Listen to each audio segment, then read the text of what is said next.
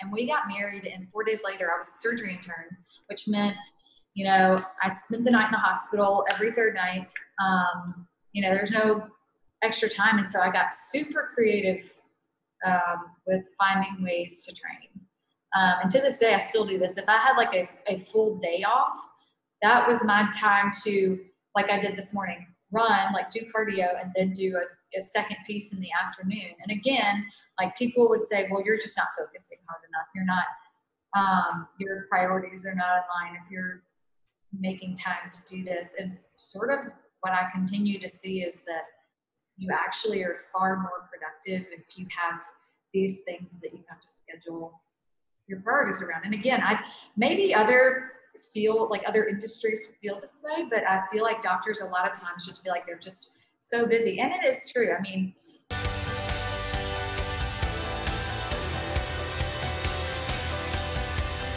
Hi, my name is Scott Schweitzer and I am the Clydesdale. My friends Amy Radowski, Charlie Yodi, Kat Shear love fitness as a sport as much as I do. We are all 40 plus master's age athletes who give all we have to lead a healthy, active life. We also want to bring you athlete interviews, human interest stories, and all the news surrounding the sport of fitness. If you like what you hear, consider giving us a five star rating and writing a review. We are also available with full video on YouTube at the Clydesdale Fitness and Friends podcast, as well as all traditional podcast platforms. Be sure to follow us on Instagram at the Clydesdale underscore fitness and friends. And now, off to this week's episode of the Clydesdale Fitness and Friends podcast.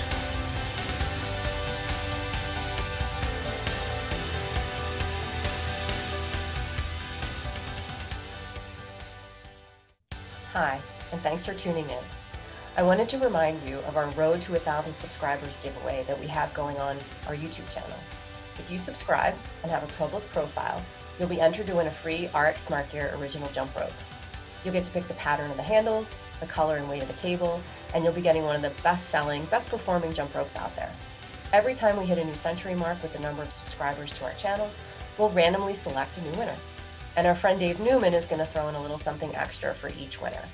So, a special thanks to our sponsor, RX Smart Gear, to Dave Newman for being such a great partner, and to you for being a loyal listener. Good luck, and I hope you are our next winner. So, what was this workout this morning you did, Marilyn? ran eight miles. Wow. Good for you. Um, not good for anyone. not jumping right into that.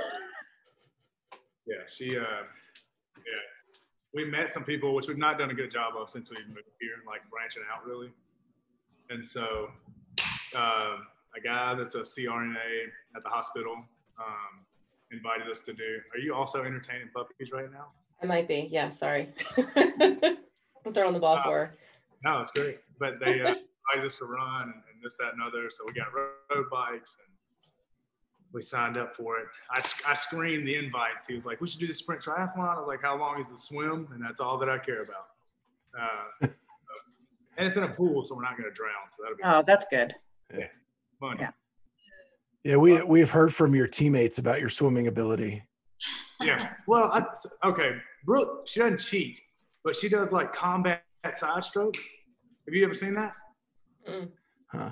It looks stupid, but it is apparent. Like your head's out of the water the whole time, and you reach, and then you go. It's like a sideways butterfly, but I don't know.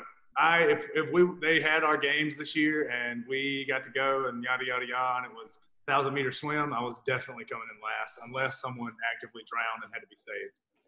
But you know, I just I'm bottom heavy, man. Like I got a heavy butt, and I swim like a like an alligator, like on my best day.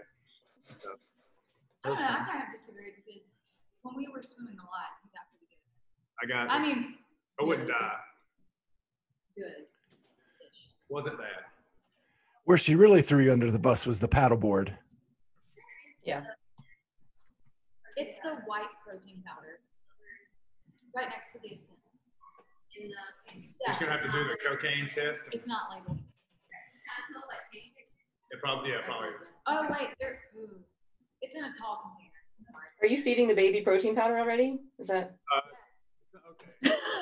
Last time we talked, I told, I told you I have no no idea what we're doing right now. I come to the conclusion nobody does, and I still feel that way. But I, you know, in my brain, like y'all's brains probably, it's like I have to get enough protein in today. I have to drink enough water. You know, I don't think anybody has enough problems or has problems getting carbs and fat. So my brain, I'm like, we got to get the kid some protein so she develops. And that's not the case at all. So they all like most of their stuff is carb. stu- uh, So we we are in stick it in front of her, see if she'll eat it stage. Um, so it's been cool. She she's got two little little buck teeth now, and uh, she is walking around propped up on her thing, and she can stand up by herself. So we are moving along in the the right timeline, I think. So Yeah, you'll be chasing her around in no time. Just wait. I dude, I already chase her around. She like Yeah. it's Yeah, terrifying. I I'm- I always call her I call her the little baby from The Exorcist. She, that's how she crawls. She's fast. The demon down the stairs. Yeah. But that's what she reminds me of. She's really fast. Yeah, she's silly. And they probably all are. I mean, I'm sure every parent is. Uh, but I, yours is definitely gifted and talented. And she is, no, there, we have guests in town and I have been dabbling in different protein powders. I have, I had coronavirus like right after Thanksgiving and I didn't lose my taste, I don't think, but um, I have no appetite still. And I don't normally like, I like to eat. Like, so I don't normally have room for a shake or anything. So I've been living off of shakes. Anyway, so we have a variety of um, protein powders in there. They were trying to discern which one was the mint chocolate chip. Got it. Well, we had somebody come and do like a. There's a show on this now, like a home organization thing in our pantry. Nothing is labeled; it's all in clear matching containers. So you just have to sniff everything. Shoot, are you drinking protein powder or pancake batter? Right. You'll never know. Yum. Good either way. Everybody wins. That's the, the end of that story. Yeah. How have you guys been? I feel like y'all have exploded since Yeah. since I did it. Yeah, it's been it's been quite a ride. You know, we've only been around for a little over a year. It goes great. What was that? She she was like humble brag. It's like it has nothing to do with me. I'm just saying since I no, not because of me. That is not what I meant. I'm excited for y'all. Is what I was getting at. But yeah. Yeah, it's been so much fun. Um, it's probably helped me survive the quarantine stuff uh, just by getting to talk to people every week. that's awesome. I just told somebody that like, and I you know very happy to to hang out with the kid as much as possible. Just you know I didn't have that growing up and or dad wise, and so I'm very distracted. And that's what I told somebody today. I was like, you know, she can't talk back, but we're we are kicking it all day, and that's fine. And then, um, but the working out as far as like a social aspect, I still miss that man. If it's the day where she either comes at 5 a.m. because she knows she's gonna have a long day, or comes down here, or it's late, which is you know the case sometimes six, seven. Kid goes down at seven, then uh, what's lonely in here? And I tell you what increases your fitness is trying to be quiet while you're doing fitness. well, we made like a huge like t- just error. So the rig is mount that wall is the other side is her House. Yeah. Yeah. little fold up baby chair where we got that's daycare back there. That's right. It's a, I love it. That's great. It's, So- the social thing is real. So we had you on um, May 11th was when your episode released, which was fairly early in the quarantine, and you were episode 32, and now we just released episode 103. Holy cow. Busy, busy. Yeah. Just to give you some perspective of how, how long it's been, um, you guys were still in Fort Worth.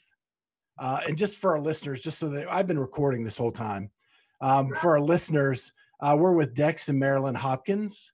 Uh, Dex was on, as I said, back May 11th.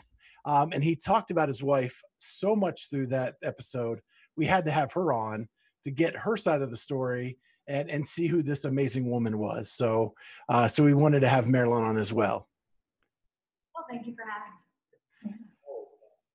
And Oh, so we are really excited to have you guys back. Dex was one of the most fun interviews we ever did. And we, for our hundredth episode, we put a poll out and asked people what their favorite moments were from our hundred episodes. And the one that got the most votes was Marilyn throwing Pedialyte at Dex um, at 100 miles an hour. Yes. Yeah, that was a good time. she was still super knocked up then. And No, you had the, she had the baby because Yeah, man. Yeah.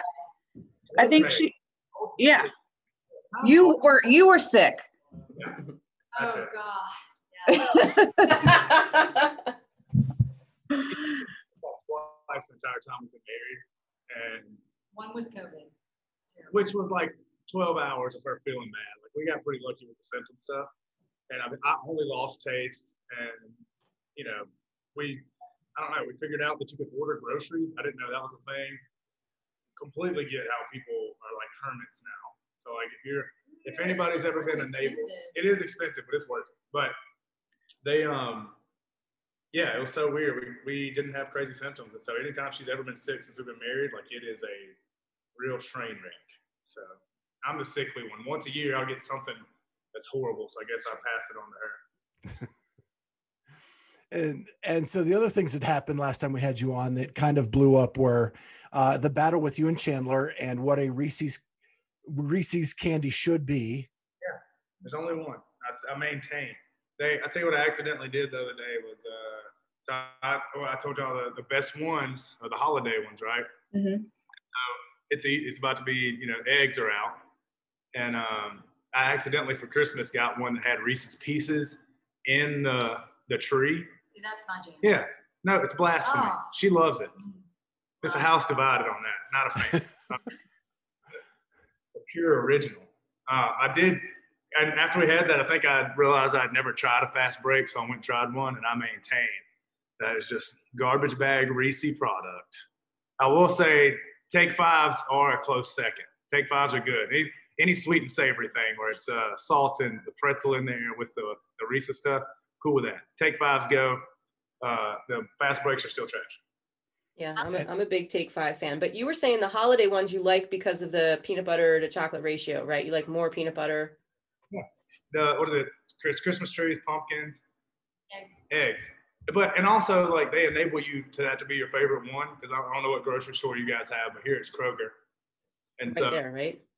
yeah, I mean we're yeah we're in the country right now. It's uh, in Tupelo, but um at the hometown of Elvis where he was born, very famous. But um they go one knew that. as you I know no- nobody does. I might need to know that for a trivia game. You don't know. Yeah, Tupelo. Tupelo, that's it. But the uh you go into the and we go to the grocery store every day because if we buy like a month of groceries, we will eat all of them in a week. Hmm. We go all the time. But every time you go in there, it's what buy two get like fourteen free, some some ridiculous thing. You're like, yes, I'll have the the diabetes now. Thank you.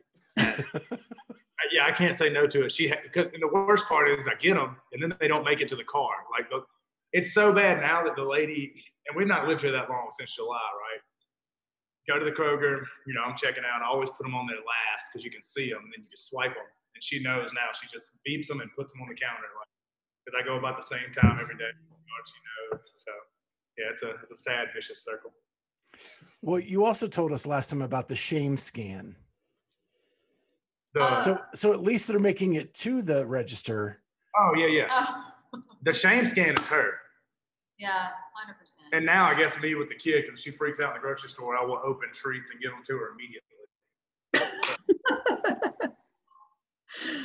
Miniature. You know that meme that has a bunch of crumpled up Hershey Kiss wrappers and it says it started out with a kiss, how did it end up like this? I don't know if y'all have seen that. That is me. I one, ten, or twenty. I need.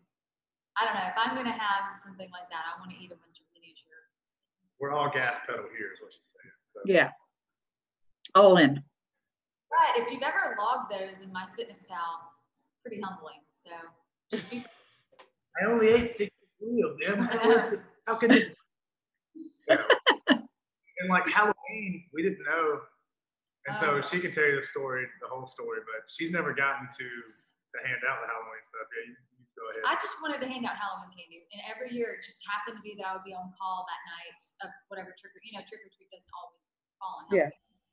I just always wanted to, in my mind, that was like the white picket fence moment was you watch a movie, you're watching a scary movie, you're popping popcorn, handing out candy to trick or treaters. So anyway, I've been looking forward to this for seven years of marriage almost. And so now we live in a neighborhood and I'm ready. And we went and uh, did it big. I even had a candy bowl for adults that had little baby Jägermeister, little baby Burnett vodkas. Anyway, I was prepared and I was dressed up like a kitten sitting on my front porch with, I don't know, $200 worth of candy probably. And Yeah. we had one trick or treater.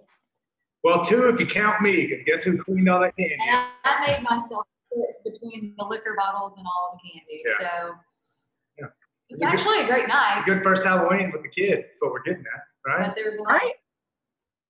Oh, learned that if you have a lot of extra candy left over, you can donate it to veterans. So Yeah. there's a lot of programs. There's not just one. Of them.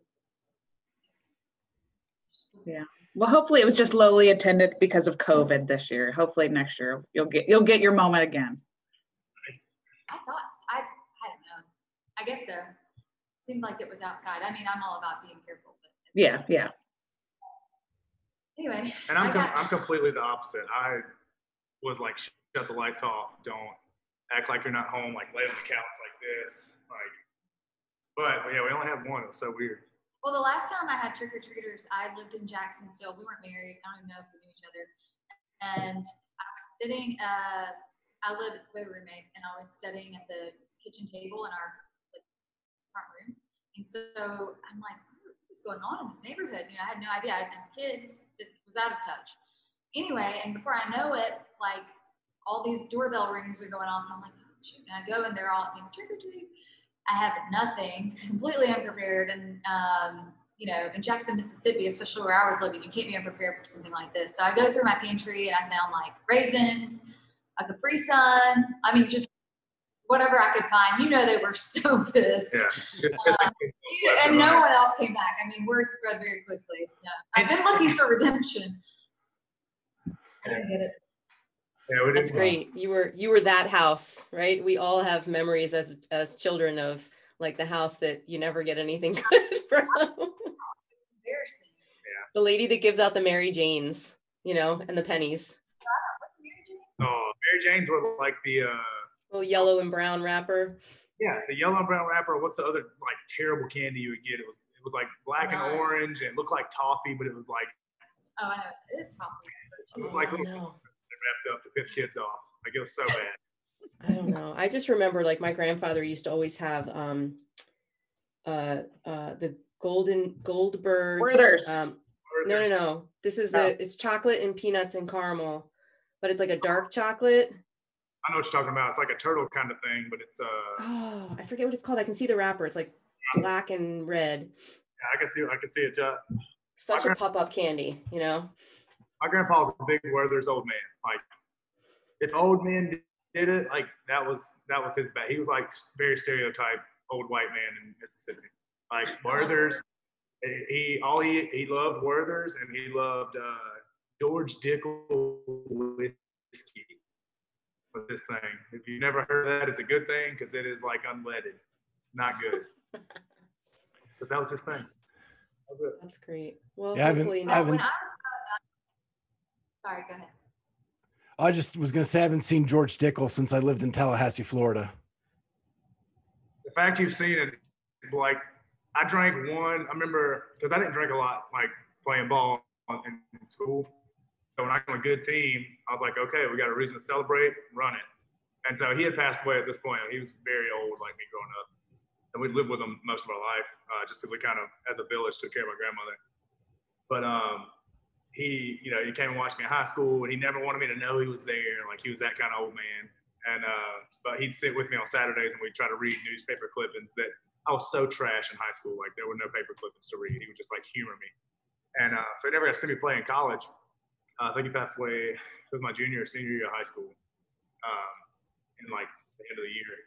But the first good season we had, I went and got a bottle. And, and mind you, I hadn't drank much, period. But I sure have not like ventured into like fancy whiskey, like at 32 still. And I just really, I, because he loved like it was his coffee. It was like, and looking back on it, probably not a very good all the time drink, but he uh like George Dicklin Coke. So I went and got a bottle from the little liquor store in our town uh, where we played at Delta State, and it yeah I thought I had set myself on fire on the inside. It was not like it tasted like regret and bad decisions. It was oh yeah. I can't believe you've ever seen it though. Like you're, I think you're the only person that's ever said that that I've said that to. They're like that. You made that name up. That's not real. It is, and if you go to a place that has it, it's not a place you need to be. Get out.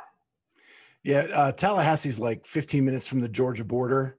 It's it's not like fancy Florida like Orlando and Miami. Barely, barely Florida. Right. So so we wanted to get to know Marilyn a little bit. You know, we got to know Dex last time. And so um Dex informed us in the last interview that you were a pretty good gymnast at one point. Was that something you did when you grew up? I did. I, I was a competitive gymnast growing up, but um, gymnastics is one of those things. Well, like any sport, I guess is, but you sort of have to sell your soul to it, you know. And I was doing like half days of school. I mean, I was like in elementary still. You do like half day of school, then you go. And I mean, I grew up in a really small town, so we would have to drive to my gym, which was like over an hour and a half from our house. And we did this every day. And so then my mom would pick me up at like 11, drive. I would do my work in the car, do my workouts, and then come back. But then, you know, it's just hard because they basically want the ex- the expectation is once you reach a certain level, you're going to move there, move in. You know, you kind of have like a gym parent, and then you just live remotely, or I guess, yeah. You know, you don't you live at the gym basically, um, and homeschool. And my parents were just like, actually, what was what's kind of interesting, and I, I think we're probably all the same age. I don't know, we're the two. Uh, but anyway, if you remember when Dominique Moceanu, her she sued her parents basically or something, there was a big legal thing about her parents stealing her childhood and you know all of this and that, was all going on when I was really in the thick of competitive gymnastics and my parents were like, oh, oh no, we don't, eh, maybe this is a bad idea. Like we should get her involved in other things. So um, I competed locally for, you know, from a gym that was only half an hour away for a few more years. And then, um, then when I quit, um, I missed it a lot, but I just tried out for every sport imaginable. I don't want to hear it. We're going to get a fight about this later. So I wasn't gonna say it. I tried out for softball and I didn't make it. And to this day, I have really hard feelings about that. I think I would have been a great softball player, but we'll never know. It's the only comeback I have for any joke she makes to me, right? Yeah, like, that I didn't make the softball team, and so now it's like, a, well, yeah. So and we have like, and we talked about it, right? Like, I'll Uncle Rico you to death, right? Like, cool with it. And so she makes fun of me, like like my friend that's here right now. He's I mean I was best man at his wedding, but one of my he's in our wedding, like one of my best friends. So he was my roommate in college, and uh, he was my center. So we're super close, right? Like I spend a lot of time under his butt, and uh, we you know we get together and shoot, shoot back and forth, like just reminiscing. And she always like in the middle of me telling a story, she's like, "Wait, wait, wait, I got it," and she'll finish the story just because you know you only have so many.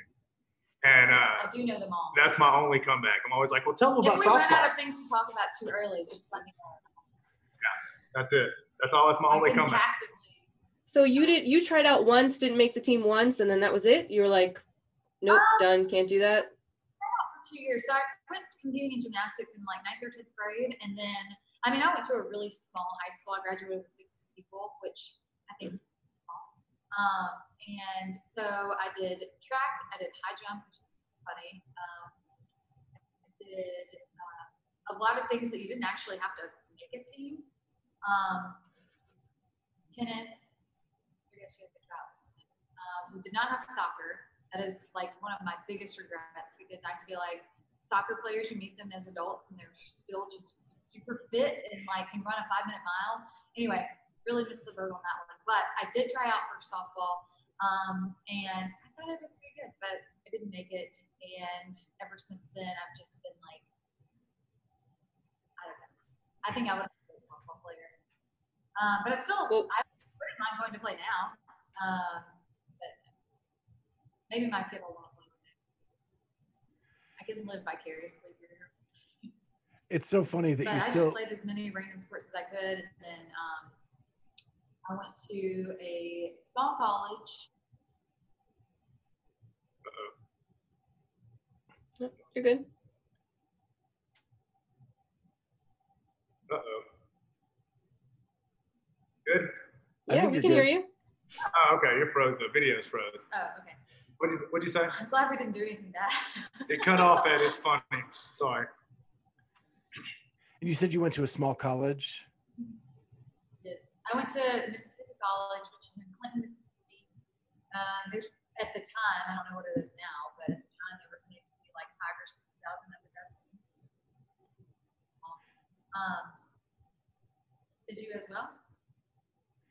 So what did so Dex described you as a sled dog and not just a sled dog, but the lead sled dog of all sled dogs. I would imagine he's referring to my job? It's all things. She uh, and I, will- even say, like, I think the transition from, like I talked about, I mean, it doesn't matter where we're at, she will, she'll go, right? She's going early, and we're going full speed. and now, like where we're, you know, I'll tell people we're retired for sure. Um, her maybe a little sooner than she wanted to. I mean, I think after 2017, she went to the games on our team, and 16 to regionals, and then you know, it's just in residency, it was super hard. But because of you know that kind of work ethic. I think that's what that's what we were getting at we talk about that. Just uh, you know, she's a fifth year resident showing up doing first year resident stuff just because like you know she does. I mean, I think it served her well, like a helicopter resident. is what I'm saying. which is okay, right? like she she works hard. Yeah. Um, yeah, I did not compete in anything in college though, and that's probably if I mean I'm sure we're not supposed to have regrets, but I regret that a bunch. I wish that I think probably I was I don't know, that's not necessarily true just college, but I wish I would have like run track or did something at least, even if I wasn't good at it. And I just I I'm sad about that. But um, I think I would have loved that. And at the time, um, I you know, like I told you, I grew up in this small town, and most of the people in my town, I'm from really down south in Mississippi, um, down on the Louisiana state line, basically. Um, and at the time, most of the people I went to high school with either went to the local community college or to Ole Miss or Mississippi State. I would say that was like those were the popular options.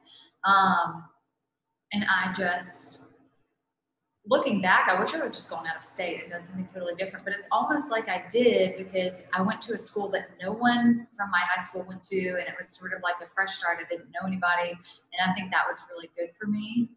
Um, I mean, it's good for anybody, but um, that I sort of began to see the world in a totally different light, which sounds crazy. I went to a tiny college in Mississippi. Who would thought that you would go there and branch out? But I think it was a, a good next step for me, kind of a safe move probably, but still I, ha- I didn't know a soul there, you know. Um, I, di- I was a cheerleader there. Um, they actually used to, which is obviously, that's a, that's like the most common transition for a, competitive gymnast to cheerleading. Um, I didn't. It wasn't my favorite thing. They they didn't tumble, and you know it wasn't a co-ed squad. So I actually ended up working at a gymnastics gym for four years, which was sort of my outlet. You know, it was just me and a couple other people who were like washed-up athletes who would, you know, still do gymnastics and play around. It was a fun job, especially as a college student. You know, got to work and make money to, to work out basically. So it's fun but yeah, I uh, I learned and grew a lot.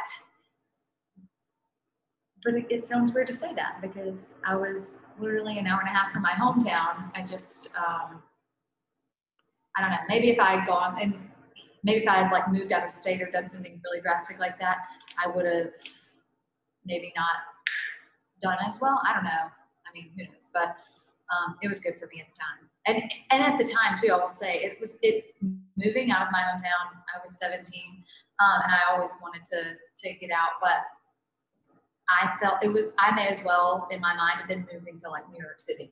I mean, I was moving to a place that had like restaurants and I mean street lights. It's street- crazy. yeah, I mean, like the big city. Moved to Jackson, and it's still looking back, those were like some of the best days. I mean, I I loved it. So anyway, just interesting and and my take on things. And it's just funny. You look back and you're like, that was nothing, you know. But at the time, it just felt like this huge move. Like, yeah, I don't know. So it was good. I grew a lot very quickly. This is very much downplaying this. So where she's from is like stereotype Mississippi, like very old times, like not, you know, not that Jackson is just some metropolis, but um, yeah, it was. And the school she went to was small, but like very good academic school. Um, and she, you know, may not have played sports, but I think that was her sport, and she obviously, you know, especially looking back from now, was very good at it, right? I mean, you know, Yeah, Just yeah. She she nailed it. Marilyn, did you always want to become a doctor? I did. Um, well, and I still have. I know we're gonna get a fight about this later too. So this is great. This is really good. It's like marriage counseling. Um, we actually don't fight that much. If we our fights are like, "Hey, you just really pissed me off," and then he's like, "Oh, I'm sorry," and then that's our fight. But we don't stay mad at each other. I do not like tension at all. I like calm calmness. But anyway, um, that was just an aside.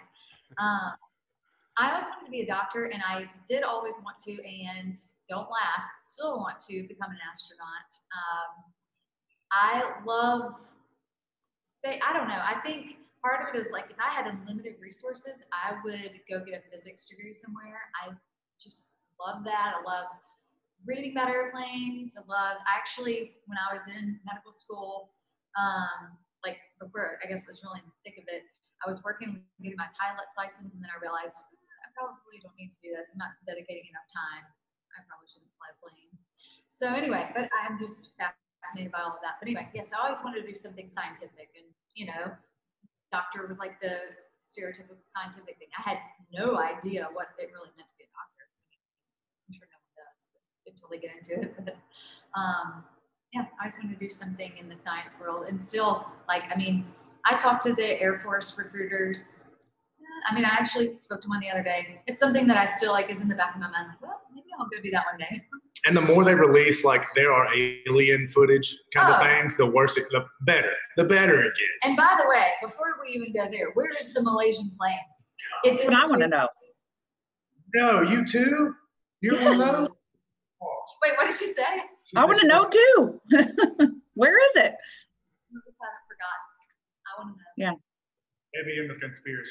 For I'm sure. not in a conspiracy game, but I love just I don't know thinking about it. So. Um, Well, I, f- I feel like if we ever do like colonize colonize space or, or get up there a little more, I mean, having a medical degree doesn't hurt you, you know, in terms of need. They're going to need doctors up there and they're going to need people, you know, that can do what you do. So you got one foot in the door. We'll pack it up and go. So, Yeah. um, yeah, so I don't know. It's my first, being a doctor is my first career. I don't know what's next, but um, Did you did you follow the traditional path, like four years of undergrad and then go right to take your MCATs, get into med school? I did. And in some ways, I'm really glad that I did that because you get done and you're younger starting out. But on the other hand, I mean, I've obviously met a ton of people along the way who did it so what's called untraditional, I guess, or non-traditional, but um, they've had really cool experiences that I think are hard to get when you're, later in life. But like one of my old mentors, really good friends, um, who was also a urologist, um, lived in Australia for two years before she went to medical school. But you know, I mean, she was in her twenties, and um, she just went down there and you know, roughed it for a couple years. And you just meet people who have these experiences, and I'm like, man, that's kind of cool. You know, it's it would. I'm sure we could figure out a way, but it'd be hard for us to just move to Australia and hang out for two years now. you know, I mean, so I'm glad that I'm glad that it worked out the way it did. Um, but I think it's also really cool to listen to how other people did it. Um, you know, and then they look at me and they're like, "Oh, but you're you're you finished when you were 30." Um, I'm like, "Oh, yeah, but there's a lot of you know, it's just it's good and bad to everything." But yeah, I went four years uh, undergrad, four years med school, five years residency, year fellowship. And so and so what was your decision process around uh, urology? You don't really get one. I don't know if you um, have medical people in your family. I did not. Uh, I mean, my mom's a nurse, um, but you know, I didn't have any doctors or anything like that in my family. So I didn't really. I knew I wanted to be a surgeon. Um, and again, I had no idea what that entailed. It just, I just wanted to be a surgeon. And um, so I started shadowing that. I wanted to be a heart surgeon, and um, which there's a lot of funny comparisons you could probably make, but um, or metaphors, whatever. Um, and so I would, you know, your first few years of med school are just like you're sitting in a classroom. You don't do a whole lot of other stuff. But then when it got to like the nitty gritty, I mean, you have like compulsory things that that you have to do according to national standards to complete your degree. And so you have to do eight weeks of general surgery, which I loved. Um, and I just love the people and I love, I am a person that wakes up just naturally at 4.30 in the morning. And so that was, great for me. It gives me something to do in the morning. Um, so I like the early mornings. I like the intensity. Um, and then I just happened to do a two week elective during my surgery rotation on urology. And I kind of just never went back to anything else. Um, and I think more than anything, looking back, it was the people. You know, I made really good friends with my with the residents. Like I said, one of the chief residents um, was at my wedding. Another one um, I still talk to all the time ended up being a mentor in a totally different location. And so um, they were just like, well, you know, literally two weeks, you've plan your whole life on something you've done for two weeks. That really is like, it's a crapshoot kind of in a way. I mean, sometimes you really don't know what you're getting yourself into. So, um, so yeah, two weeks of that. I was like, well, this is this is great. These people are cool. Sure, I'll do this. Um, you know, just you know, you just have no idea what's waiting on the other side. So, yeah. So I think. Here's what she does not say. It is super, super competitive. One, and and so I, I, don't know these things going through it. Right? We got together her senior year of med school. I have no clue. Not a medical person in my family unless it's like medical problem. That's the only medical. And so you know, I'm like, oh, cool. You're at school. Nice. It's school. And um, you know, they don't have a lot of choice, but when we went, I got to go do some interviews, and you know, a lot of these people like they're so locked into the things they're doing, which you have to be, right? Understandably, and you know, watching her kind of dance through it and be a person that has a personality and like there's obviously a lot of drive, but there's nothing that's kind of sacrificed. It was very cool to see. Um, but she'll tell you it's a crapshoot, and it kind of is with the match. But it's very, very competitive, and they told her it was a man's world, and now we're you know kicking yeah. the door in. Yeah, which is which is awesome. Like especially having a daughter now, like knowing that you know it doesn't matter the room we step into, like you're who you are, and like the, the strength is there, and there's no putting your head down because somebody told you it's a certain way, and I, you know, yeah, it it'd be it'd be great too if you could give us a little background on like we have we have a an acquaintance in our group of parents here in Delaware who's a urologist. Um, and he's a dickhead. He's he's he's a jerk. And so and so because of that, we sort of make fun of the profession. You know, we call him like the PP doctor, and you know, his wife is always like, "Oh, he's out saving lives and doing this," and we're like, "Whatever, dude. Like, he, he's he's just not a nice person, whatever." But so tell us, what does you know? What do you deal with sort of on a daily, weekly basis in terms of patient care? Because I don't, I think it's a big misconception that people don't quite understand what urologists do. That's true. Um, I always I never knew what they did. And in fact, I didn't know that urology was a surgical specialty. And so I had immediately written it off. It's like, oh, I'm not, I'm going to be a heart surgeon. I'm not interested.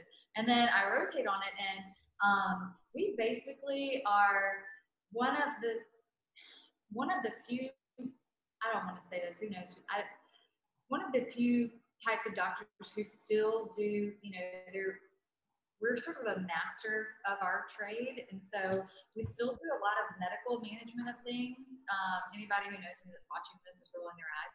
But you also do the surgery on your specific thing as well. You know, it's like there's cardiology and cardiothoracic surgery, and you know their world their worlds over cross over each other in some ways, but in others, I don't know. I think it's cool in that way. So the whole urinary tract is uh, sort of my domain. Kidneys. Dex will not tell you this. He will right off the bat say she's a butthole doctor which I'm not.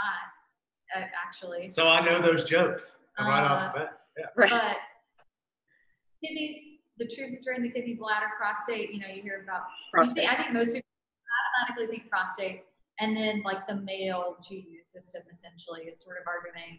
Um, and actually, the field of urology that I do now, I did not even know existed when I decided to become a urologist. I most I do probably about.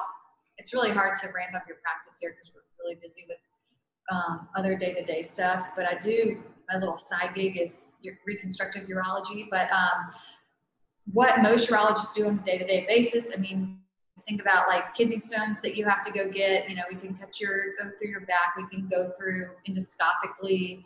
Um, kidney stones, you know, that's bread and butter. Um, a lot do prostate cancer. I still diagnose prostate cancer. I haven't done a prostatectomy since I finished residency. I don't know that I'm planning to do those again because I have partners that do them, and it's frankly not my favorite operation. Um, So you haven't gotten to use the robot for the for prostate removal? Oh yeah, I do ton. I do tons of robotic Oh. Um, Okay. so, take out prostates anymore. It's a really tedious operation, and it's not necessarily the operation that bothers me. It's the potential like complications afterwards. And, Yeah. Um, that. Um, but yeah, a lot of surgeons, a lot of urologists now do robotic prostatectomies. Um, Mhm. You know, taking the kidneys out for kidney cancer, or you know, a non-functional kidney or what have you. Uh, that's a very common thing to do is take kidneys out. Uh, yeah, take testicles out. Um, you know, uh, monitor.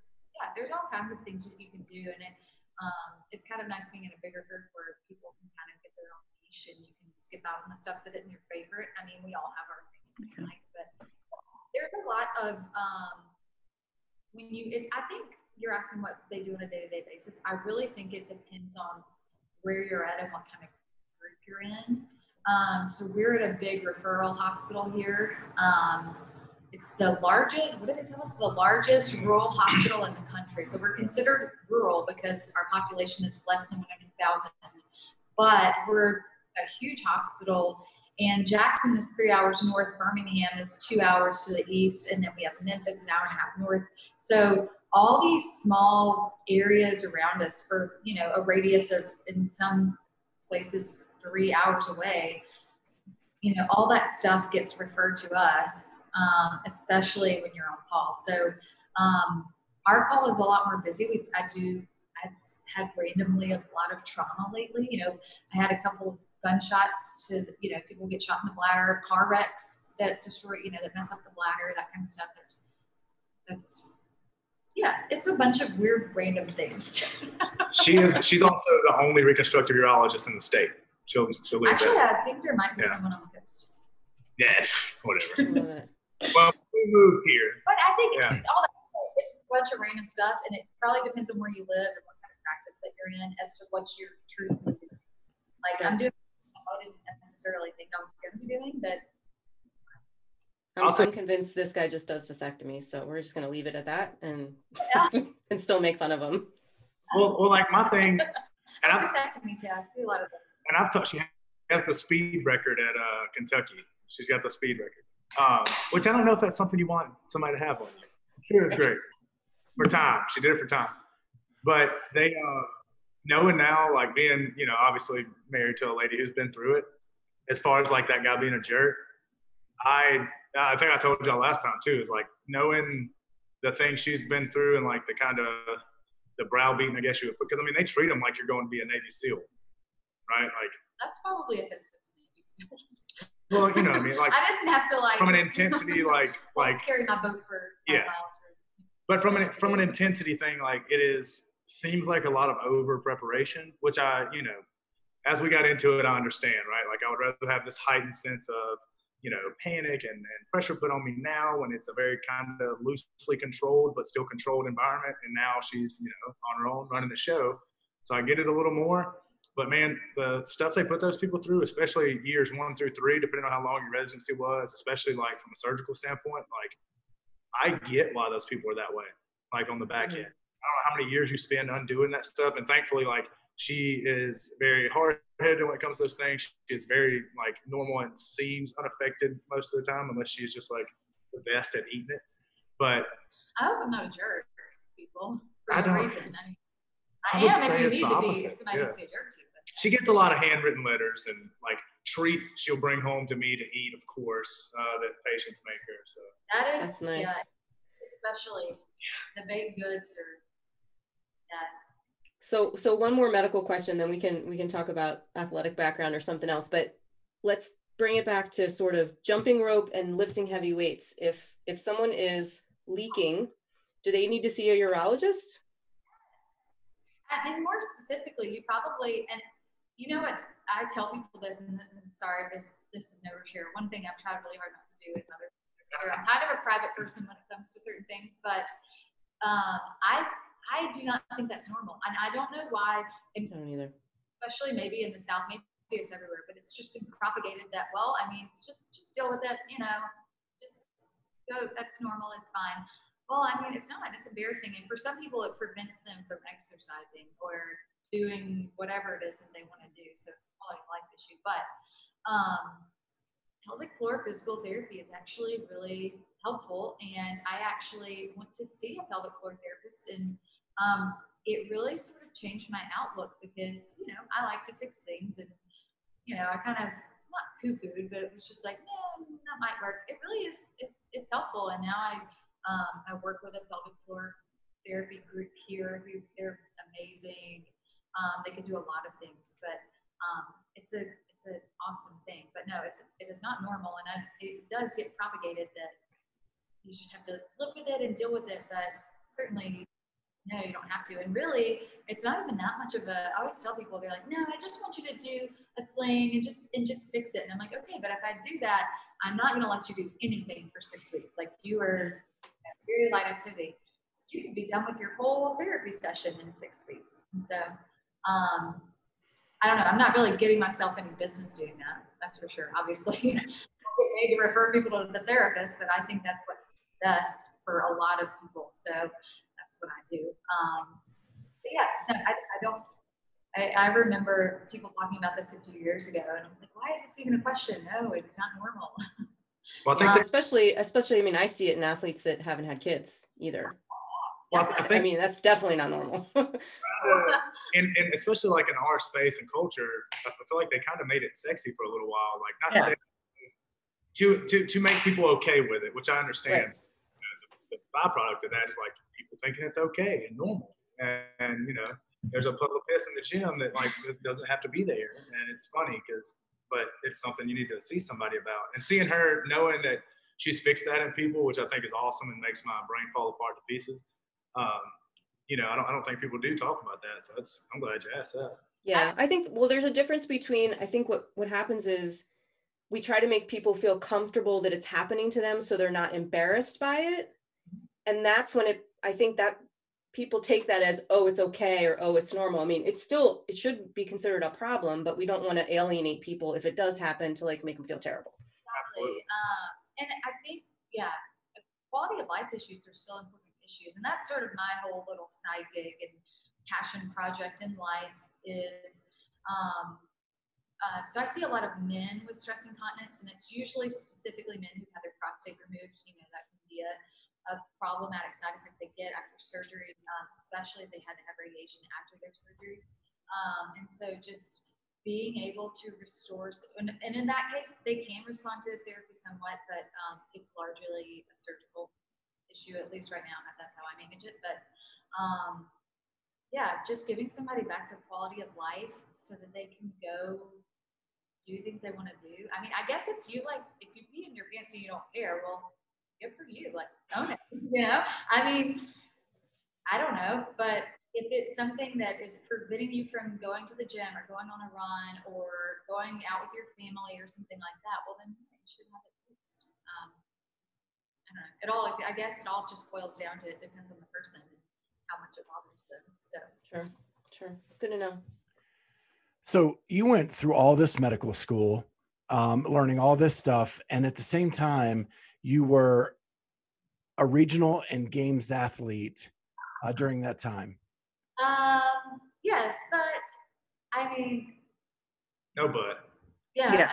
Yes. uh, the early, so I'm trying to think. When I first started, so I definitely went through a very unhealthy phase in college. You know, um, eating garbage, not exercising. I mean, I worked at a gym, but you know, tumble a few tumbling passes a day probably isn't gonna work off the uh, late night uh, sack full of Krystals. So, um, by the way, I can eat. I can eat like you've never seen before. Um, so, yeah, I ate super unhealthy and didn't exercise, and then I got into med school, and so and sort of got into like I did P90X for probably the first year. Yeah, and by the way, you can yes, I mean it's pretty good. Um, The average X will still kill oh, destroys. You can, um, Yeah. yeah. that I I liked that, and so I've never really heard of CrossFit at that point. Um, and which there was, I think, only one gym in the state, which was the town I lived in, and uh, then I started running a little bit, you know, just dabbling in various things, and somebody said, "Oh, you should try CrossFit," and so. Um, and I've told her this, but so I showed up at Mississippi CrossFit, and this is like sometime in like mid 2012. Um, and I met this one girl, and she had gone to regionals that year, Jess Malone. Um, she's a great athlete, and she sort of just took me under her wing, and we became really good friends. And it was such a good, um, just stress reliever, you know, like all of us. It's why we all love to exercise. You know, you get to hang out with people, you get to work out. But I mean, I'm telling you, I'd never picked up a barbell or anything. And so, um, and I have come back, I had no lack of confidence in those days. I don't know why. I mean, I look back at it and it's just embarrassing. But um, so she was like, well, we should go do, we should just go to regional year. I'm like, yeah, we should definitely do that. I mean, it never occurred to me that that might not happen. Um, this is, I think, when 48 people would qualify. You know, I mean, they, it was, Yeah. I mean, a lot of people do the open, but you know, um, I don't think I would have made it by today's standards at all. And so we do the open. By the way, me and Dex meet during this time, and She was hot. if you want to go back in the Facebook reels, you can see him writing on my Facebook wall in 2013 about 13.1. Yeah, Good job, girl. Winky face. Yeah, Stuff really like that. so, but yeah, so we qualified and um, we made it. Well, actually, sort of going back before that, when she first told me, I guess it would have been the summer before, she's like, Oh, I really like, I want a training partner. There's nobody else in the state that really cares about like competitive CrossFit. It would be like, please be my training partner. I'm like, well, you know, I'm in med school. I'm very busy, you know, which I wasn't. And uh, um, she was like, well, she sent me a video of Julie Foucher. She said, well, she's in med school. She's going to be a doctor and she's doing all of this. And I'm like, well, damn it, Julie, whoever you are now, I have to do this. So, um, so anyway, not exactly the same though, I wouldn't say. So we show up to regionals. I'm wearing Asics, some Umbro shorts, um, you know, and this is like when I'm trying, who all was in my region? We had some pretty good girls in our region, but it wasn't as stacked as like the Central East or anything. It was South Central. It was when it was just South Central, like they didn't Yeah. combine it. This is before the super regional. Well, anyway, De- I didn't have grips or anything. I didn't have nanos. I didn't have weightlifting shoes. And Dex gave me his grips to wear and a few other things. I wrote my phone number on them. Yeah, Did you? things, you know, and went like fully expecting to qualify for the games. You know, I'm already in my head planning like, uh, how am I going to get off school for July, like the games, um, which turned out to be a little optimistic. Uh, I did not qualify. For What the place did you get though? 12. Yeah, Um, 12. That's awesome. well, but I, when I say a fish out of water, um, I think I was completely incapacitated by the end of the weekend. I couldn't. And to this day, if you look back at the re- the programming that year, it was very high volume. That second and third day were pretty rough. Um, and yeah, yeah, so I everybody's there with their you know Lululemon um, booty shorts and sports bras, and I look like A nice a, a lady. librarian. A nice lady. like, This is this is pre like butt cheek hanging out, being cool, and like Right. I think this is like when they were on the Nano two, right? So it's you know we're not firemen and house moms. I think that's what we called it last time, right? It's that season of CrossFit. and I and I loved it. It was so much fun, and I actually still keep in touch with some of the girls I met back then. Um, and then so then the, the next year, mind you, this 2013 regional, I'm just getting like loaner grips from Dex. Well, fast forward to the next year, we're engaged at this point, so right. things moved. A lot of stuff happened. Um, yeah, I knew, I knew so- what I was doing. and so we Locking it down. Yeah. and so we went back that year, which actually, uh, you know, the first first few months of my fourth year of med school were rough, but the rest of them were very conducive to training. And so I really did just like pour myself into it because I sort of saw it as my final opportunity to make a push, and I really, really wanted to qualify. Um, which, of course, no, but yeah, I What I gave it a hundred percent. I. I think I got like 13th or 14th or somewhere in there. I mean, somewhere in the teens. I've never gotten top 20 as an individual ever. Saying. And she's like, oh, terrible year, 12th. Oh, you know, she was good. so, but that was the year that they introduced strict handstand push-ups for the first time, which I had never even attempted. Uh, the legless rope climb.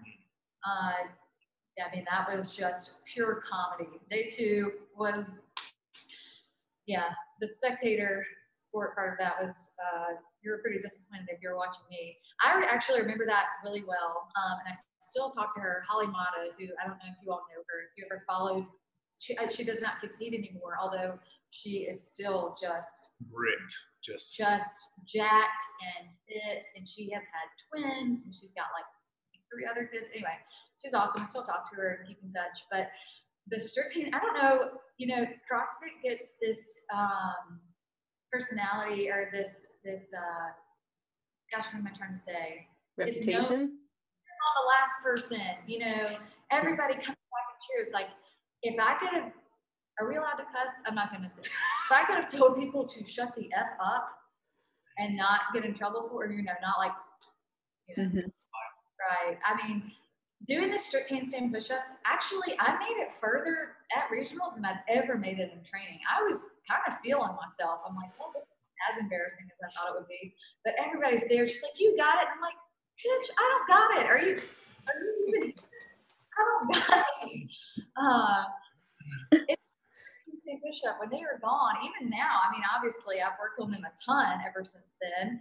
Um, and I don't ever want to be in that position again where I just really cannot do a movement. But there was there was nothing, you know. And I just remember Holly Mata coming up to me and she's like, "You don't got it, but I feel you. I'll stand here with you because I want to punch everybody else too. Like this is stupid. I need to quit cheering for you." I mean, you know.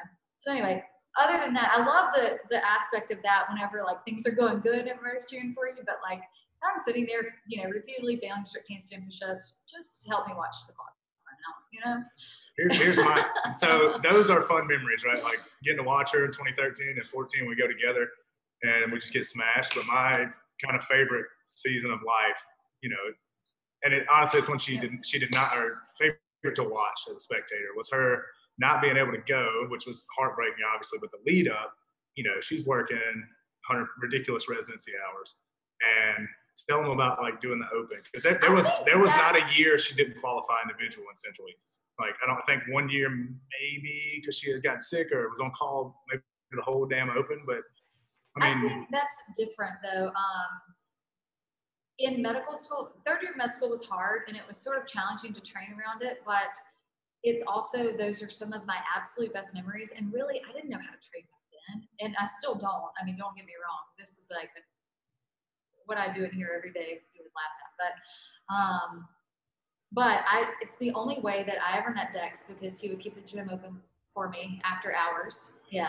And then it morphed into, which we could go on a tangent about this, but it morphed into, oh, well, once you're done with your workout, we're going to go to China buffet. This was long before the days that we thought nutrition had anything to do with it. Clearly. Well, well, I was going to ask how smooth Dex was in those days. I'm married, Daddy. What you mean? Oh, I could, that could be an entirely separate. Maybe you all could do like a uh, relationship podcast because what do you think this is? it's interesting. it's interesting the, the way that whole thing went. But anyway, so he would keep the gym open for me at night so I could come in after my clinicals and do my workout, and then and then it turned into well now we're going to go to China buffet, and Fine uh, establishment. how we how we dodged life-threatening illness from that place shady. Okay, Um, I'm, I'm pursuing her hard, and we it's right next to the gym, like same street. And every night we'd finish, we'd all do something like we, me, her. We had a really good training group of friends that would just stay literally all day. I don't know how these people made money to live, but because I'm at work technically, you know, she's in. But every night we'd finish, I'd be like, "Hey, are you hungry? Let's go to China buffet." Never objects to it. We go. She eats, has a good time. You know, we conversate for it, whatever and it's it's like the back end of the buffet. You know, when you don't want to go and like all the stuff's been out for a minute, there's nothing new coming out. Mhm. And she always smothered everything in sweet and sour sauce. I was like, man, that's cool. You really like sweet and sour sauce. And then find out years later, after we've been married for a while, that she was just wolfing this stuff down just so we could hang out. And I'm like, I literally went there every night because I thought you loved it. I thought that was our thing. Like, this is our, our bench. This is our.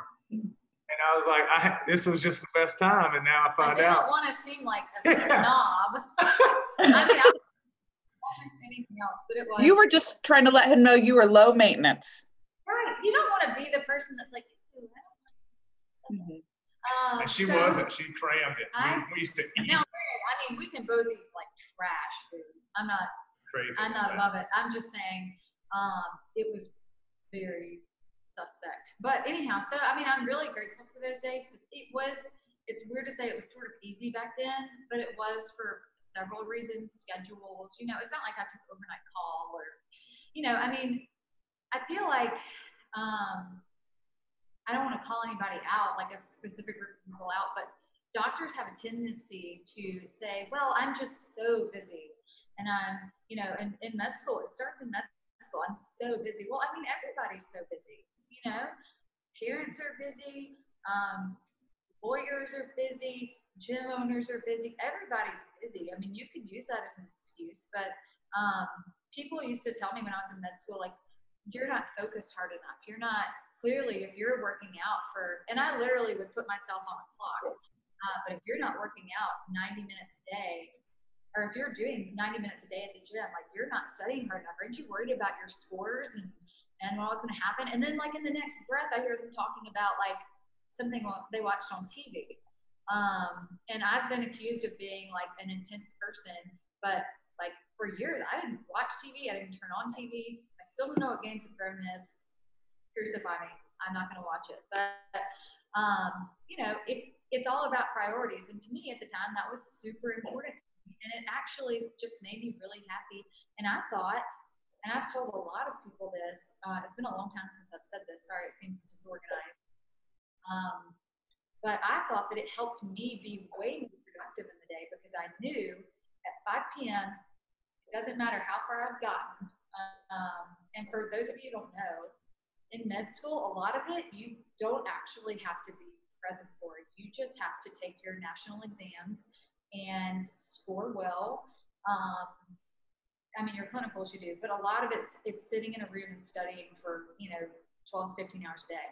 Um, but if I knew that at five o'clock I'm getting up, uh, I'm leaving my desk and I'm going to the gym, and at 6:30 I'm done, I was super productive up until five because I'm like, all right, I got to get it in, I got to get to this place, and then I would get to the gym, and then I'd be pretty productive in the gym I got to have to leave at 6:30. I have to get back to it. So anyway, I always thought it was like a, a, a cop out to say that. In other words, um, so anyway, that's and that's how I. It was sort of good that I sort of I framed it that way going in. Um, because then you know when you're a surgery intern i haven't seen Grey's Anatomy but i'm told that it's dex tells me it actually is pretty similar to like how the hierarchy goes um, do. um, so i'm told that it's pretty similar as far as that goes. So you've seen that you know it is similar. Like you have a chief resident and then you have the upper and mid-level residents and then you're the intern. And we got married and four days later i was a surgery intern which meant you know i spent the night in the hospital every third night. Um, you know there's no extra time and so i got super creative um, with finding ways to train. Um, and to this day i still do this. If i had like a, a full day off that was my time to like i did this morning run, like do cardio, and then do a, a second piece in the afternoon. And again, like people would say, well, you're just not focusing hard enough. You're not, um, your priorities are not in line if you're making time to do this. And sort of what I continue to see is that you actually are far more productive if you have these things that you have to schedule your priorities around. And again, I maybe other feel like other industries feel this way, but I feel like doctors a lot of times just feel like they're just so busy. And it is true. I mean, um, it but is, it seems like that seems like such an oxymoron because here you are saying, I'm going to I'm going to devote this time to taking care of myself and my body and my health so that I can take care of other people's body and their health. But you're not focused enough, you know? I, yeah, it's a very, especially the surgery world, and I, and I say that I don't know what other specialties are like. It may be the exact same um, uh, culture. That's the word. Um, it might be the same culture there too. I don't know, but it's you know it's very cutthroat, and you're you want to be on it all the time. Um, and so, yeah, I mean, and you're probably, I mean, I do this. I'm competitive. I'm looking for weaknesses in other people's games, but um, yeah, I, I still don't understand understand why why that's a thing. Um, all that to say, those were really hard years, and I look back and um, I would have to just make the most of, especially probably my first, second, and third years of residency. Those are your most time intensive. Um, you know, your first year, you're just, I mean, I can't even tell you how much time you spend at the hospital because there's technically a duty hour restriction. Um, and so um, I will also say I absolutely loved where I did my training. I feel like I got great training. Um, I love the people. I'm still friends with all of my mentors. Like I had a super healthy relationship with all of them. I know if I called one of them today, they would help me with something. Um, so I, I am, am very grateful for that. Uh, but it made competing really hard. I mean, I had to watch all of my friends go like fulfill this dream that I'd had for years, which was competing at the games because our first year there, they qualified for the CrossFit games. And on the one hand, I'm like, freaking stoked, mostly for Dex, but for everybody else too. But also on the other hand, I'm like, I want I want shorts with a number on them. You know, I want to do the things. And uh, so, but I had to, you know, that was just the path that I was on and I couldn't go. And so. And she had helped us qualify, like her, all her open scores get counted, right? Um, so then after that, and I, I mean, I'm kind of, kind of downplaying a little. I was, it was, it was just a hard, that whole part of life was hard. But then after that, I was like, you know what? I'm going to make the open season. That is my competition because no matter what, I'm going to have one day in there and that whatever four to five day stretch that I can definitely go do that workout and give it a hundred percent. And so that's going to be my competition. And if, and if I happen to to have the time given to me to go to regionals or the time given to me to go to the games and I've qualified, well then that'll be the cheer on top. But I just made it my mission that the open is going to be my showcase moment. And so I would just kill myself the next year, my second, third, and maybe, yeah, fourth years. I mean, I think I was working out one day a week because I would do the open workout and then I would be like ill until the next. that was, that's a, so she would come do Friday night lights too, right? So I remember. By the way, I realize that's not healthy and, and no part of that is fitness, but it's you know, it was a competitive season of life, and I don't regret it. So yeah, she uh she would come, and I'm I'm like managing a gym, right? So I'm putting together Friday Night Light stuff and this, that, and other, and I'm there all day. And she would come in, and I know the hours she's working at this point, right? Like that's impressive enough to me. And skills wise, she has skills. You know, capacity is different. She also knows herself very well as a competitor. So she's not, you know, she wouldn't explode till the end. But she would come do that workout either immediately after it came out on Thursday nights, or she would come to Friday Night Lights where she's getting off, coming in in scrubs, dropping the bag, changing, rowing a 500, and we're starting the workout. But and then she would pay for it, right, for a few days. Maybe Tuesday the next week she starts feeling okay. but there was never. I don't think there. I mean, I'd have to look back because they still have the things up, but I don't think there was a year she didn't qualify individual. And 15, I know a lot of her open scores helped us get to regionals because we had some girls that had some holes. Um, and so she helped, which was heartbreaking. 16, she got to go. We ended up not qualifying. That was the last, or yeah, that was 16, which we should have qualified. It was super weird. 17, we ended up getting to go, which was was super awesome to do together. But the hustle did not change for her. It was, uh, it was impressive, something to watch. It was well, and even in 17, I will say this too. Again, just a nod to the people that I worked with and the quality of people at my job. Um, you know, I mean, it's probably like anyone else. You see the people at your job more than you see your family. So, um, but you know, residency is hard for a reason because they want you to be ready when you're out on your own and you have a person that comes in at 2 a.m. with a busted kidney. They don't want you to panic and be like, well, I'm too tired to go or I don't know what to do. Like that's the whole purpose is so that you are ready for those moments because they're to happen and they're to be really stressful and take about 10 years off your life. ask ask me how I know. But, um, but yeah, so there were eight residents at the time, eight urology residents at the time. So, I mean, and somebody has to be on call. And so um, there's usually a lower level and an upper level resident that are managing all the things that happen on call. And so, like, you usually are on call once a night, and then one week in a month or so is the way the math works out.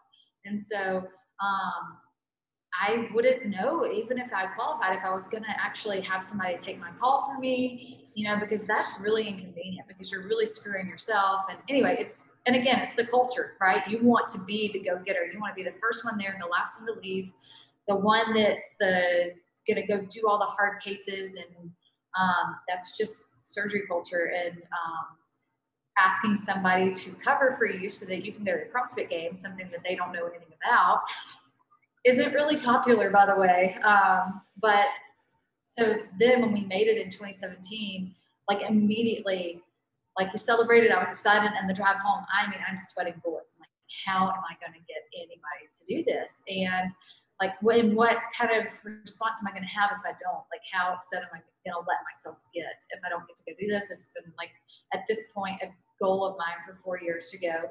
Um, and I loved our team that year. Our team was just, the vibes were perfect. Um, and so finally, like, figure out how we're going to make it all work. And I still, like, think I'm still really good friends with the guy that covered for me and made it possible.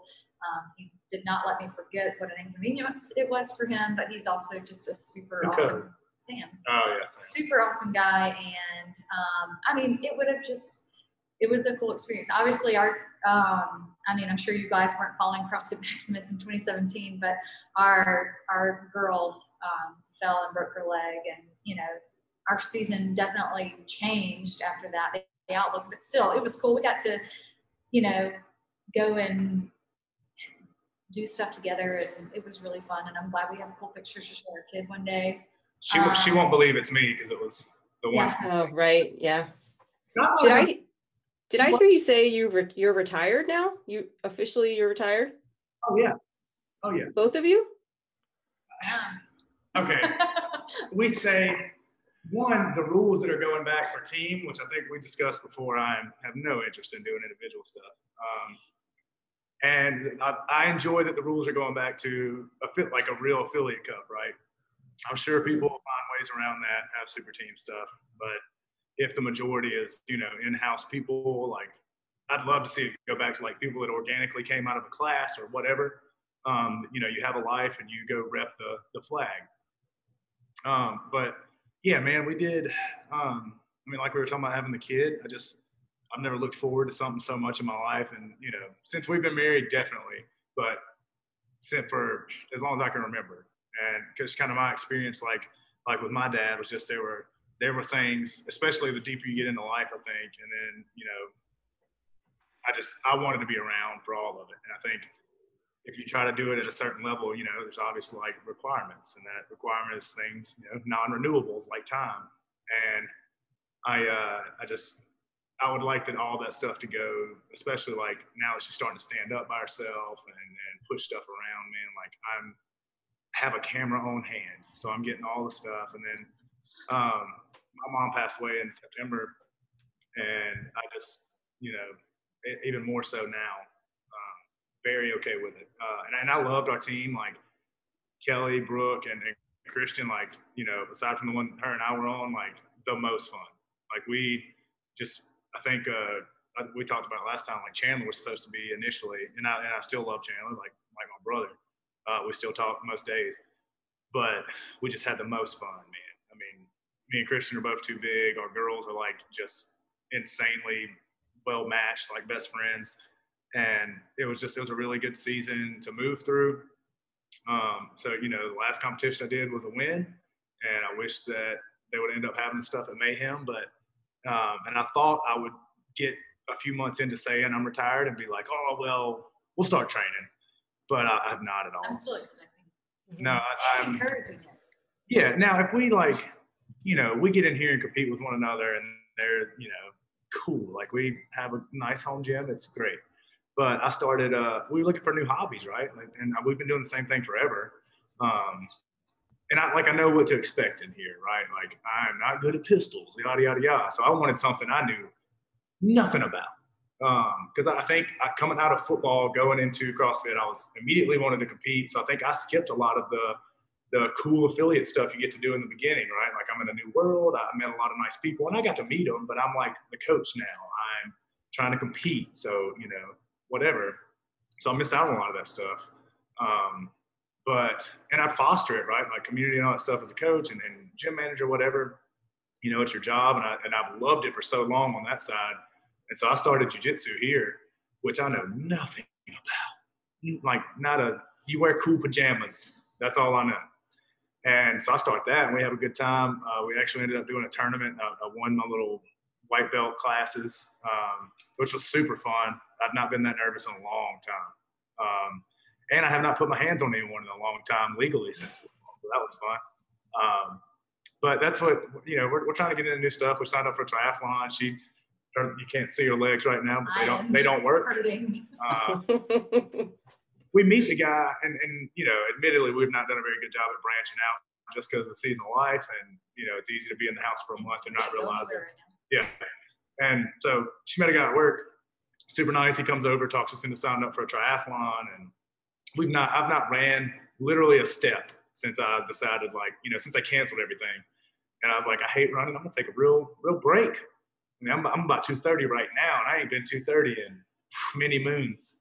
But we um we're just trying to get into new things, man. And I think I'll always do CrossFit just because, like I always talk about my adult ADD, it really soothes that. But um, I think I, I miss coaching in an affiliate for sure, which I'm sure I'll get back into. Um, but just you know, when all the stuff's fresh, especially with the baby, like, and I, I brought myself to take her to daycare one day a week, um, which the first time I dropped her off at 9 a.m. and came back and got her at 10. So that well, was, just I, little steps, little steps. Well, yeah, and that's, that's, my little buddy, right? So we've been hanging out every day. Um, you know, we'll, we'll send mom off to work, and her and I just we kick it all day. It's wiping butts and playing, and you know, I'm like, okay, I've got to get something going. So Christian obviously, you know, has move fast, lift heavy, which uh, you know, the more I learn about that, the more I am I'm impressed with him because he does all the artwork. I'm pretty sure, like 100 percent makes all the logo stuff, which is always really cool. And uh, there's just a lot of different avenues for that. And so he wanted to do move fast, lift heavy training, um, you know, and so I'm heading up programming for that, which is, has been very cool. So I still have my foot in the door, and, and it's been a while since I programmed, and I forgot what an, kind of an artistic outlet it is and stuff like that. And so we're, we're getting into different things. It's uh, what else? I like it. Yeah, repping. Well, I I just want to say, Dex, I missed the news about your mom passing, and I'm super bummed to hear about that. I know you guys had a really close relationship, and you talk about her very fondly in our last podcast. So my condolences out to you guys. Appreciate it. She, uh, yeah, from all of us. Yeah, thank you guys. It was, it was out of nowhere. I cried.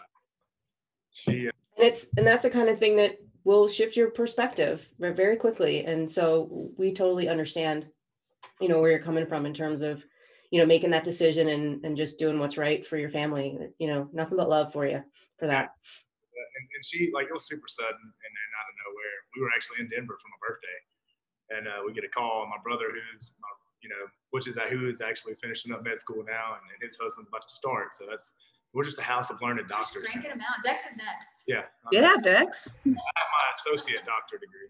Um, but she, you know, my brother calls me and, and tells me some stuff's going down. So we emergently fly home. And I, you know, rarely is my brother like, you know, very serious about things when he calls me. Just that's kind of our relationship, and uh, just out of nowhere, man. And uh, I mean, she was 53 years old, and like it was just she had a reaction to something, and and it was just unexpected. And so yeah, I appreciate you guys. It's, it's been rough, man. She uh, yeah, I forgot I talked about her a whole lot last time, but she uh, it's weird. I don't think you realize like the the contacts you make every day. Like, and I had such like a good like anchor point with her, and uh, Yeah.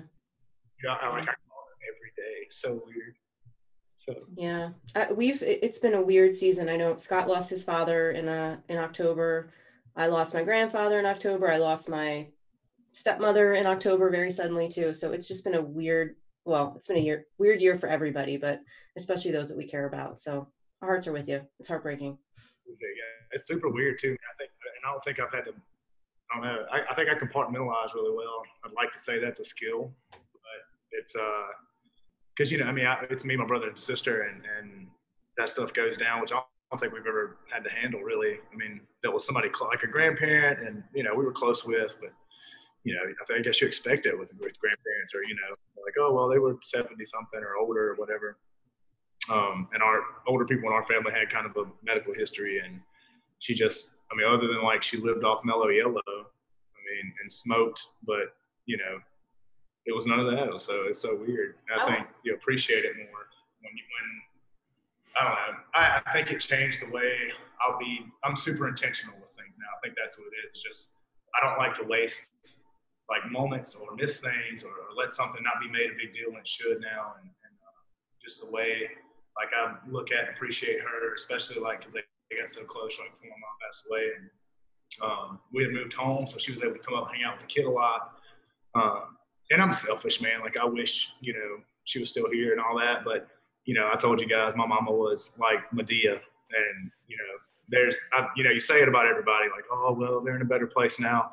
I have, you know and I spoke at her funeral and I said that I said there's there's no doubt that this lady's up there tap dancing with Jesus and you know, while Gerald Levert sings and stuff like Luther Vandross, because that was her bag. But it's uh, I don't know. I, I'm very much walk a little slower and, and take things in a little better, and, and a lot more grateful for things moment to moment now, for sure. I think that's been true of us this whole year, even before that happened, and then especially then, which he did give her eulogy, which was amazing. And there's a video of it, and I could watch it all the time. It was amazing. Um, Yeah, that's a that's a tough spot. You talk about um, just on a lighter note. You talk about doctors in the family. Dex, you're quite the doctor of footwear.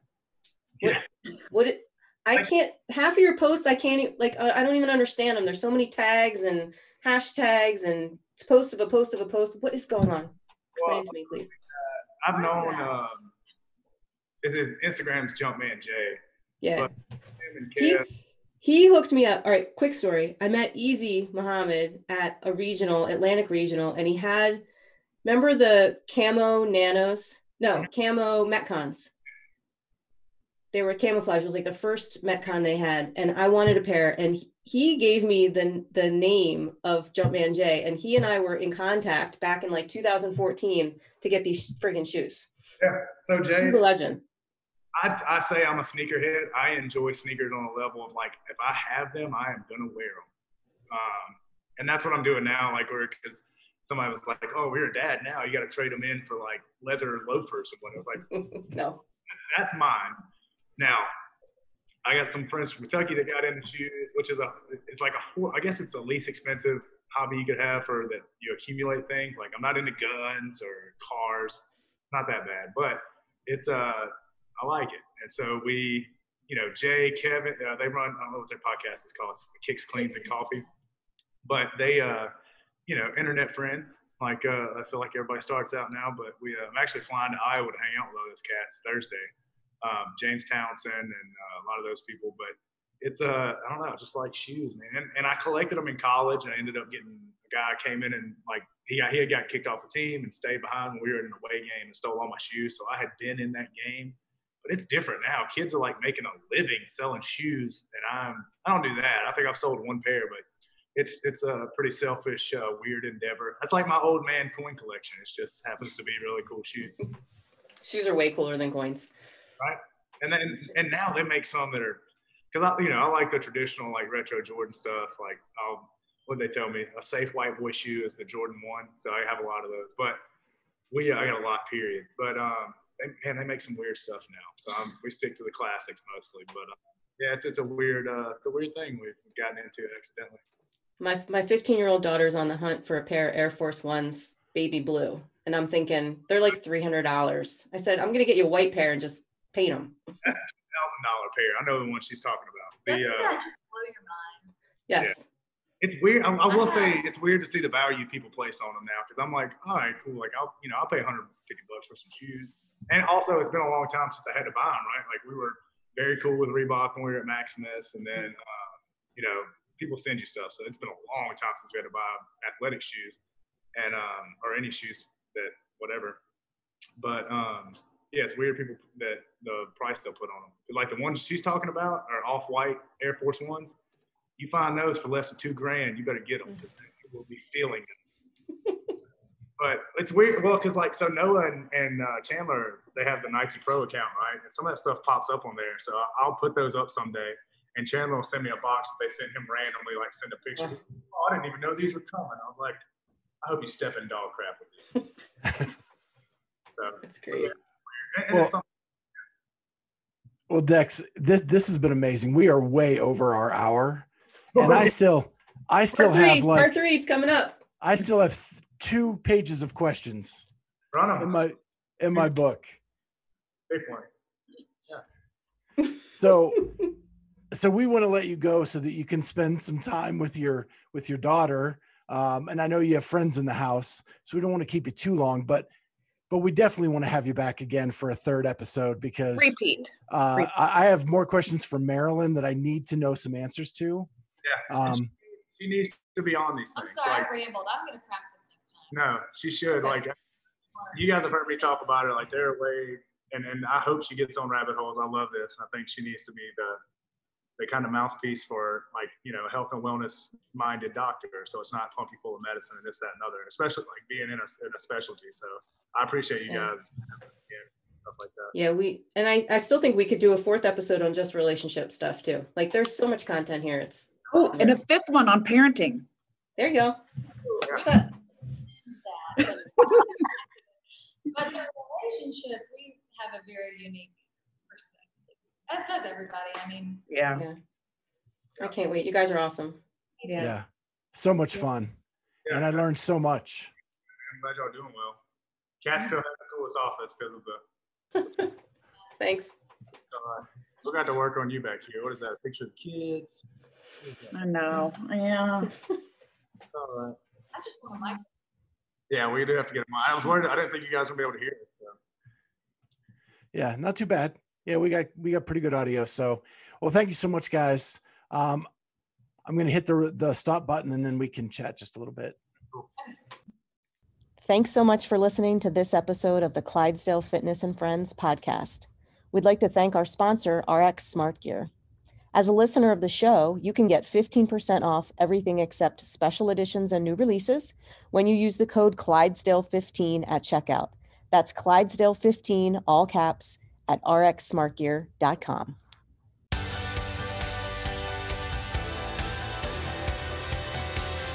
Thank you for joining us on the Clydesdale Fitness and Friends podcast. Remember, you can find us now on YouTube as well as all major podcast platforms. Please go ahead and hit that subscribe button on whatever platform you use and consider giving us a five star rating. Thank you so much for joining us, and we'll see you next time on the Clydesdale Fitness and Friends.